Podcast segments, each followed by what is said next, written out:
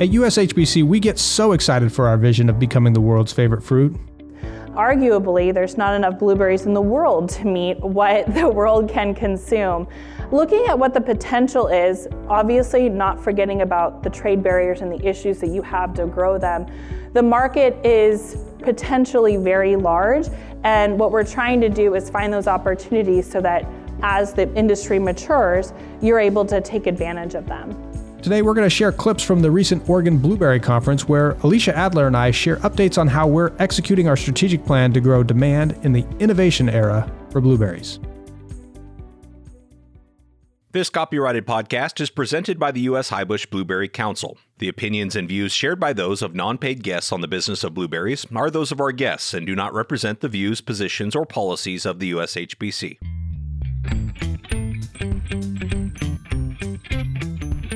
The blueberry industry is like no other passionate, resilient, and innovative. This podcast is your source for the latest information on the management, markets, research, and technology related to blueberry production.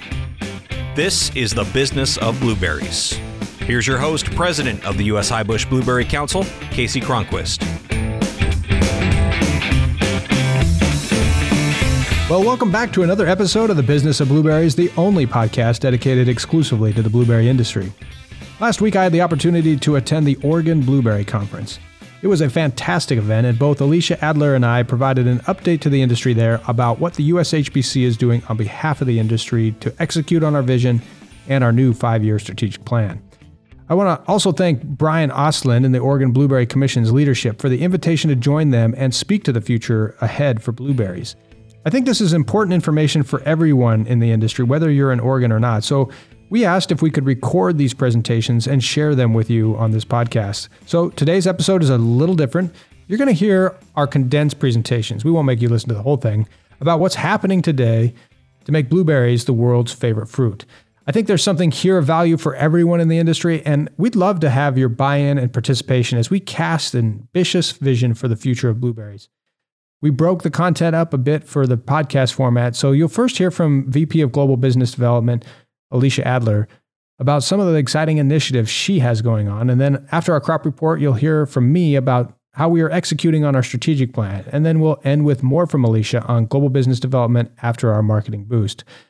Now, on this episode in particular, I would really appreciate your feedback both on what you think about what USHBC is doing for you, of course, uh, but also about sharing these recorded presentations from live events like this one on the podcast, and if that still is worthwhile for you.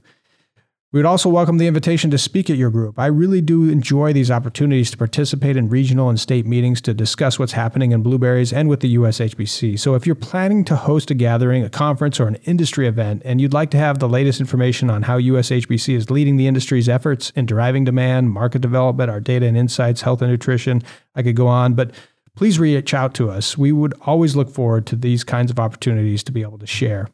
But without further ado, here is Alicia Adler's presentation titled International Blueberry Marketing, Market Access, and Strategies for Export Growth. She kicks things off with a brief overview of her work over the past several months. Many of you are involved in the U.S. Highbush Blueberry Council through the leadership on the council or on the board, serving on various committees. You know, we went through a strategic planning process, and what came out of that is several pillars that really are intended to drive our programming and meet the needs of the U.S. blueberry industry. One of them was global business development, which is where I spend my time and effort. And the goal there is to increase export volume and value of all blueberry forms by reducing technical barriers to trade and implementing market development programs that grow demand for blueberries around the world. To me, this statement really has two directives develop markets and support the industry and the supply side. So, the project actually Danny was just talking about was one of the grants we obtained from the USDA Foreign Agricultural Service, the Technical Assistance for Specialty Crops program. And the blueberry industry over the past five years has become the largest recipient of that grant program because you have a lot of technical barriers to trade, and a lot of them meet the requirements of this grant program. And we've been able to leverage that grant program to address MRL barriers and address developing protocols that comply and meet the, the demands and needs of foreign markets to open them and developing systems approach protocols, for example, for the West Coast and the East Coast for various pests. And then on top of that, developing the market and actually growing that demand, finding new consumers, and growing those markets internationally where the potential is greatest. And these are your top export markets. So we broke them down by frozen, fresh, and dried because they really are different markets. We do have marketing programs that really target consumers and educate them on all different forms and ways to cook with blueberries, consume blueberries, find them. But it really is different countries are in different stages of market development for each form. For frozen, the largest markets are South Korea and Japan, mostly supplied by the Pacific Northwest followed by China, New Zealand, Thailand, and the United Kingdom. The United Kingdom is the largest market for USA exported blueberries, but we are seeing increase in demand in other European Union countries. For fresh, a little bit more divided, but South Korea, Oregon's the only state allowed to ship to South Korea, and it was the largest export market outside of North America last year. So that says something about the export capability of the Oregon industry. Followed by Japan, the United Kingdom, and then Taiwan, Singapore, and Hong Kong, which are really transshipment markets. A lot goes to these markets, but then ends up in other countries, maybe where the tariff is, is higher, um, or in other countries such as Indonesia, Thailand, other countries within the Southeast Asian region. And then dried, a lot of demand and increase going into the Middle East. The Middle East has a very large dried fruit and nut snacking and food culture, and dried blueberries have really fit well into that along with their health message as you know boosting immunity especially in the past 2 years of the pandemic the dried blueberry market there has really taken off so you see that India, Kuwait, Saudi Arabia, um, but then also in Asia, Hong Kong, Japan, South Korea, and China. So now I want to talk about our marketing programs and kind of what we're doing internationally, where our resources are being spent, and kind of what our focus is on. And first, we really focus in on origin. Origin matters to global consumers. Some of you may have heard me say that consumers outside of the United States care more about where their food comes from than consumers in the United States. And the USA blueberry industry has that advantage over other global competitors. Despite prices, despite the disadvantage of tariffs, shipping costs, et cetera, there's still that value perceived in the USA blueberry origin. Last year, we did a pretty extensive global consumer U&A study in our targeted export markets just to start benchmarking more consistently how our programs are doing internationally, but then also to really help further drive our marketing strategy in country. And what we found is that of our surveyed targeted consumers, 65% feel that country of origin is important when shopping for blueberries. 20% chose USA as the top quality blueberry producing region, followed by Chile, New Zealand, and local. So that would be serving in China, the Chinese crop. South Korea has its own blueberry industry, et cetera. And the top purchasing drivers were origin, appearance, so I look appearance also quality or how it appears when they're shopping, and the health benefits. What ranks lower is price. And so what that tells us is that consumers internationally are seeking blueberries because it's the perceived health benefits. They, they see it's from the United States. It's you know, still more expensive than what American consumers are paying, but the price is not necessarily driving their purchasing decision. And that's something that we can work with. Our demand driving tactics across all of our markets, and they kind of range from each country to each country. We've really worked on developing retail partnerships with the major retailers in each country that are selling blueberries, and then they're importers that are bringing it in. And we offer in-store merchandising support. So what we've been doing with the U&A data is really showing what consumers, how they perceive blueberries, what they're looking for, and then helping them build their berry category. In the United States, it's a lot farther developed, but in foreign countries, you know, they, they still don't know how do you display them, where are they best located in the store, and then we're able to leverage the other forms that we know are going into the country and have uh, blueberry sections. In some cases, they have fresh next to the freezer. They also have a lot of their dried and manufactured food products, and really leveraging blueberry as a flavor, as an experience. And we've been able to be really creative with that, with the support of the USHBC funding as well as the grant funding. And then targeted health messaging campaigns with key nutritional influencers and media. So I like to think of this as replicating what has happened in the United States over the past 20 years, but replicating that internationally. So, what is that health message? And it's different slightly from country to country. And what we wanted to do about two years ago, we really started looking at our target consumers in each country, what they care about, what health concerns they have. And we noticed that there were slight nuances from market to market. And so, what we've been able to do is tailor that message of blueberries and what their health benefits are that really speak to that consumer. In Vietnam, there's a lot of concern about children and child malnutrition. And so, we really highlight the unique nutritional values, both vitamins and minerals. And the retailers are really like this. And so, what they've done is help leverage when they're promoting blueberries in our partnership, they do a lot of, you know, images of children studying after school, consuming snacks or in their lunch, but then also the benefits contrasted in Japan, the largest fruit consuming age population is the elderly age group. And so for them, we really focus in on the health benefits of the brain.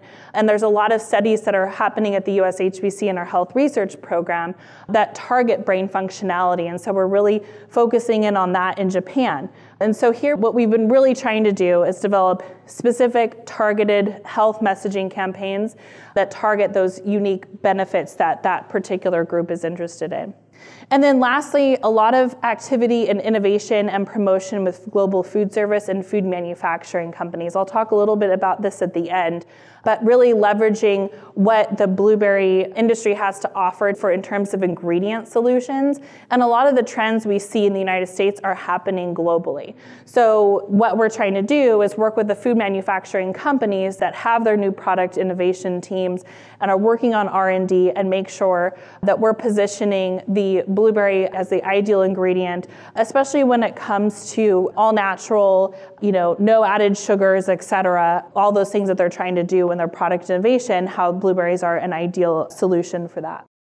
Okay, you're going to get to hear more from Alicia later in today's show, but for now, let's take a quick break for our crop report. We are nearing the transition from the Southern Hemisphere to us up north here. And I know many of you have appreciated hearing weekly updates from our colleagues in South America throughout their season. So here, once again, is your blueberry crop report. It's time for your blueberry crop report, an update on crop conditions and markets from important blueberry growing areas. Today, you'll hear from Luis Vegas in Peru and Isabel Quiros in Chile.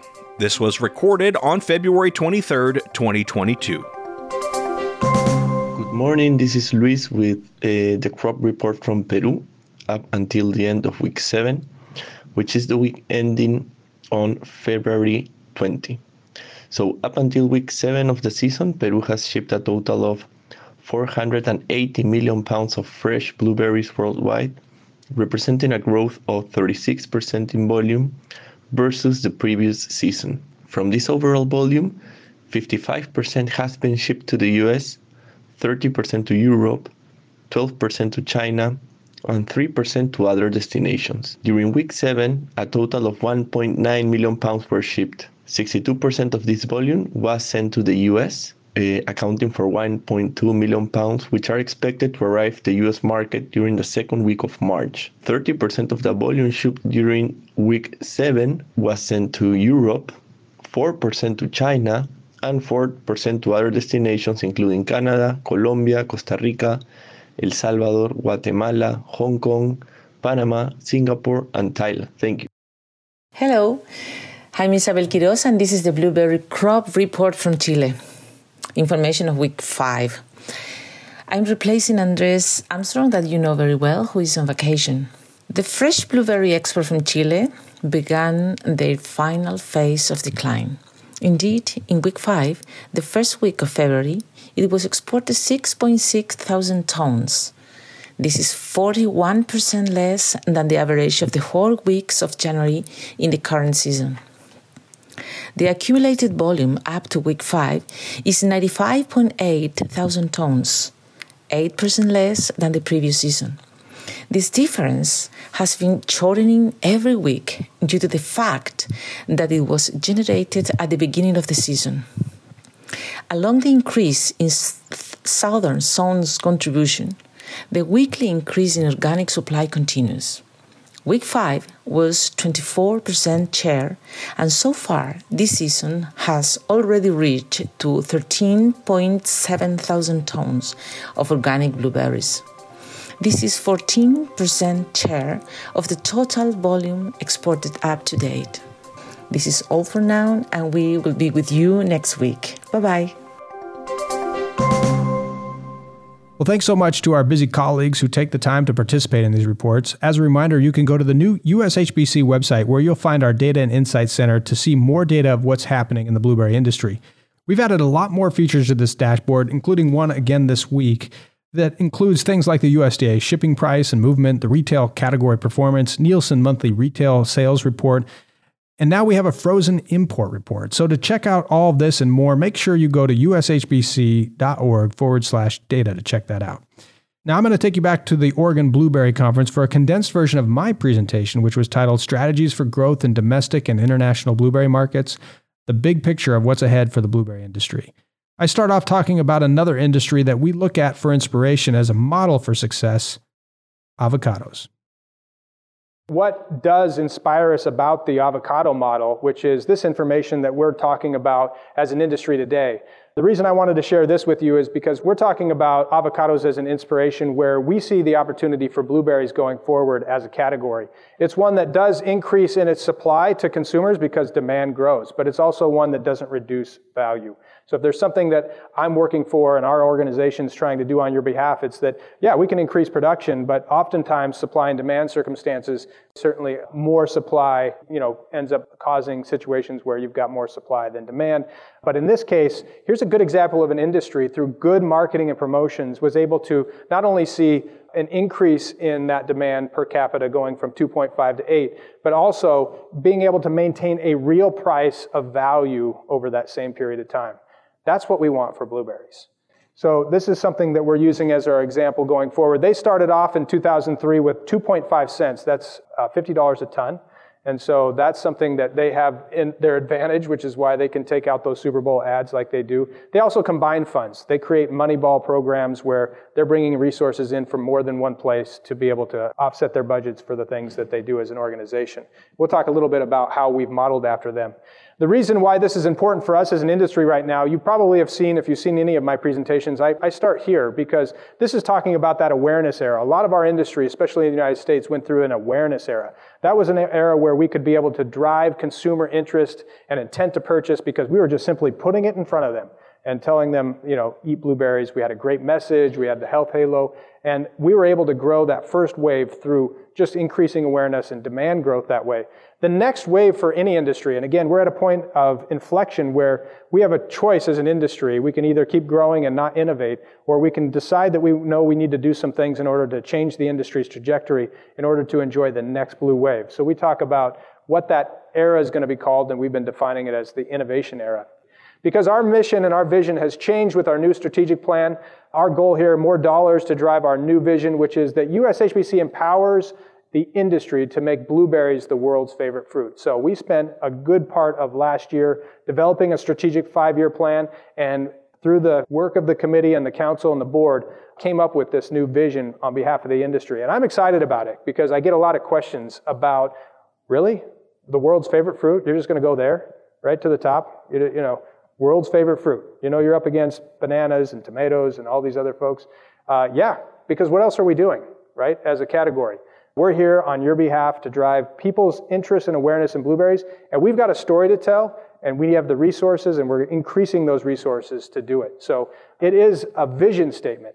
And when working with the group, this is where we wanted to cast that vision. That's what our North Star looks like. And with your help, we'll get there. These are some of the things that came out of that strategic plan as priorities. So when you think about our marketing and communications pillar, we also have a, a, health and nutrition pillar and a global business development pillar. We have five pillars. These are three of them. But the reason I wanted to stop here because you can see some of the metrics at which we're going to measure our success over those next five years. Food service, as an example, we're penetrating at 24% today.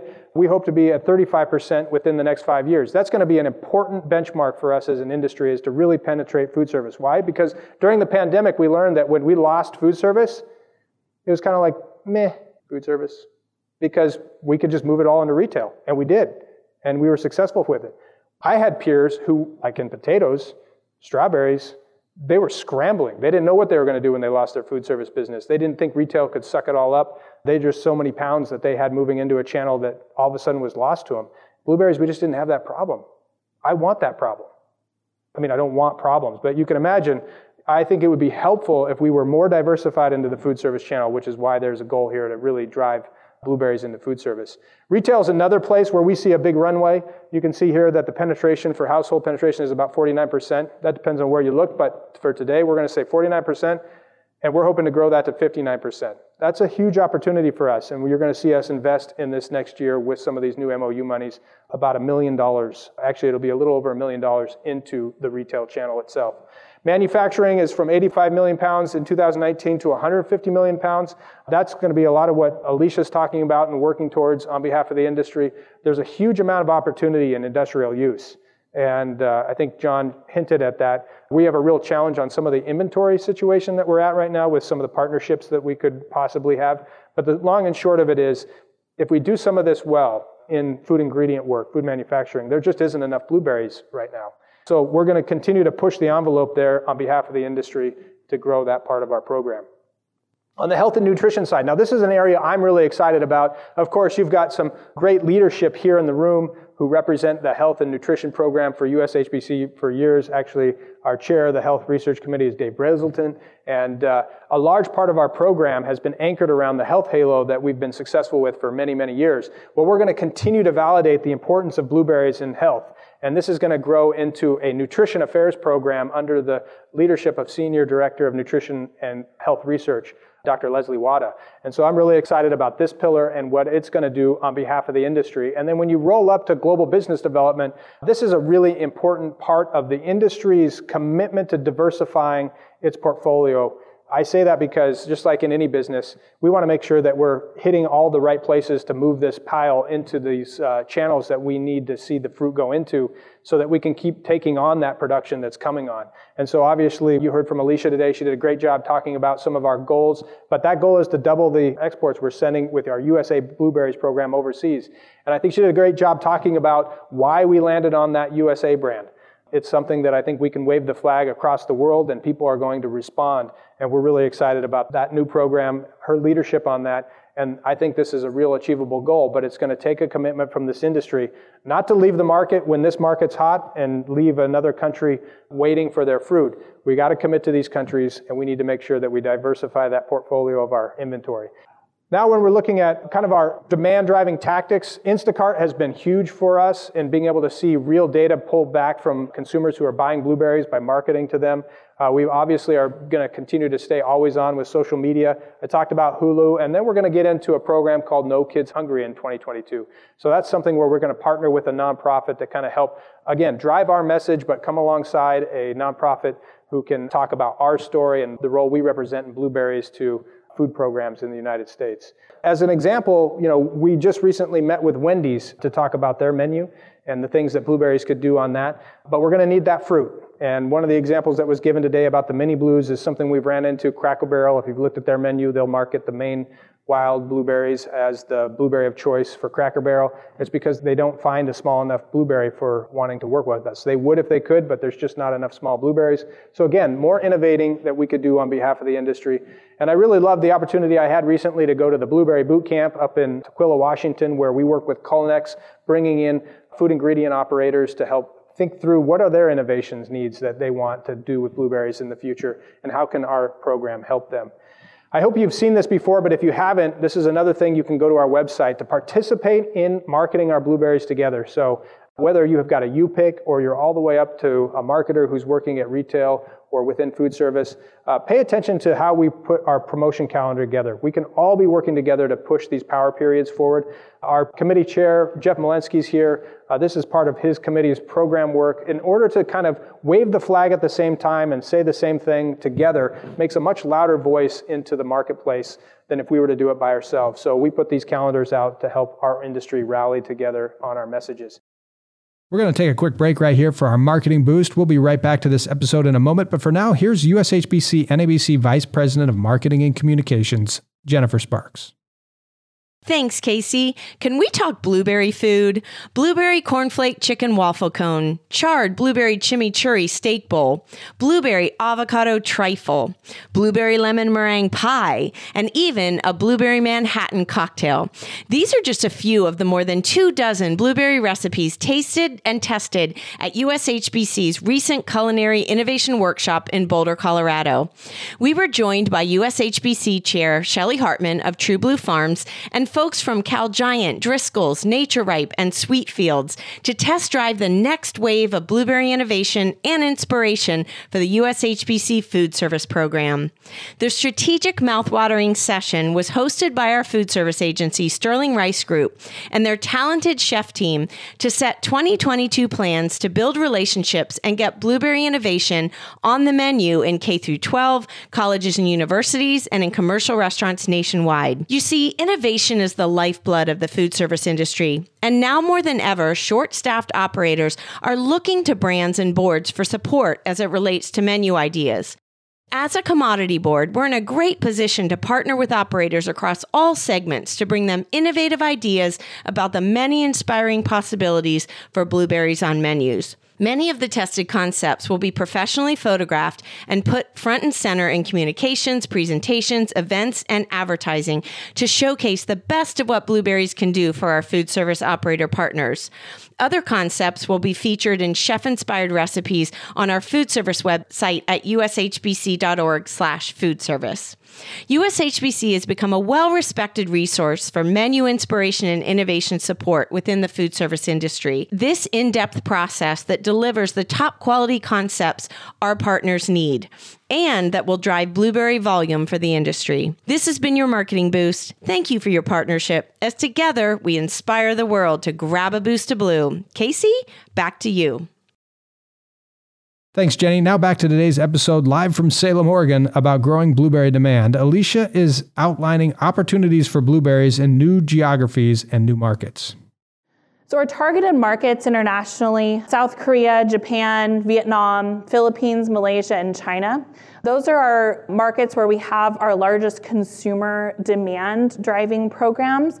We also have a program in India, which is more focused on ingredient solutions and developing relationships with food manufacturers. And then we just learned that the USDA funded a study for South America, and that will target Mexico, Brazil, and Colombia as a start in terms of developing the market for processed and frozen blueberries. So that'll get started this year, um, but that'll really be our largest effort to develop the South American market for blueberries which I think will have a lot of additional benefits as we get to know kind of what the current distribution trends are, aside from their product coming north, what opportunities do US suppliers have for targeting those markets? So I want to end my time talking about the ingredient market globally.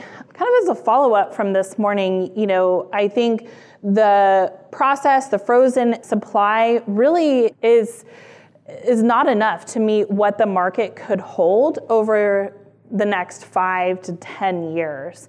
Arguably, there's not enough blueberries in the world to meet what the world can consume. A few years back, I was doing some calculations on Chinese blueberry consumption and looking at the population of middle upper income consumers that would be your ideal target consumers in China. It's the size of the entire US population. And US population household penetration is under 40%. So not even the US market is fully realized in its potential for blueberries. And in China, it's just a small fraction of that in terms of blueberry consumption. So looking at what the potential is, obviously not forgetting about the trade barriers and the issues that you have to grow them.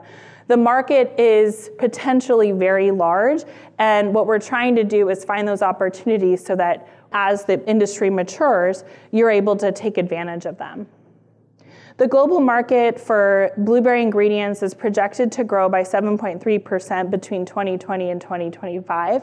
Found this statistic, and we've really been including this in our outreach to food manufacturing companies and food service operators just to show how fast it's growing. We're already in 2022. And then looking at Mintel data, tracking new products containing blueberries around the world, and you really see that growth over the past nine to 10 years. The largest categories are dairy, snacks, bakery, and juice drinks. These are new products from around the world. You do see a drop over the past two years, and that was caused by the pandemic and a lot of these companies literally having to shut down their R&D, trying to keep afloat, to keep up with the demand, dealing with a lot of their HR issues as well. And then the top 15 countries introducing new products, the USA, China, Germany, France, Canada, Australia, but then also Japan in there, Korea, Mexico, Brazil, and then a lot of European countries. And then also meeting these companies, as I was talking a little bit more, Mars Incorporated is set to remove all artificial colors from its human food portfolio. Kellogg's came out that it's 90% of their recipes do not contain artificial colors and flavors. And General Mills is removing artificial ingredients from their cereals. So uh, General Mills, actually, one of their R&D team sits on our R&D advisory board, and this has been something that he's been talking a lot about. But also, interestingly, with General Mills, is they have their own health institute in-house, and some of the conversations we have is that we're so focused on grains, you know, that's a primary ingredient cereal, but we don't know a lot about what the fruit ingredients do. So through that partnership with General Mills, we've been able to link them with Dr. Leslie Wada, who you all know works on our health research program, and really make sure that these companies are aware of the health benefits that they're able to claim. One interesting nuance is that ingredients, you know, a lot of our messaging is targeting fresh, frozen as well, but we're really aiming to learn more about what blueberry ingredients do uh, in terms of retaining their health value when they're manufactured in food products. So there's more coming. We're working with USDA to really figure out what the next steps are on that. But more in that nutrition uh, affairs policy work, um, you should be seeing a lot more information that we're able to talk about on that side because it really will help a lot of these companies meet their goals when they have an ingredient that helps meet what they're trying to do on their end. And I want to end with a few slides just about kind of new products that we're seeing on the market that are really falling in line with the trends that we're really seeing and pushing and incorporating into our program. So on the left-hand side, you see um, two very colorful blue products. You may remember that Justine Snacks, if any of you follow her on TikTok or social media, had that viral blueberry cookie, the vegan blueberry cookie that was really made popular because of the blue color. But a lot of food companies are looking for natural alternatives to really highlight the blue color in their food. So that's been a really interesting and fun part of our food innovation program. Um, and then you see that um, the great grains, the blueberry morning cereal products, baby products, and then in this kombucha product, really highlighting the gut and brain, blueberry, elderberry, and acai are listed in the ingredients here.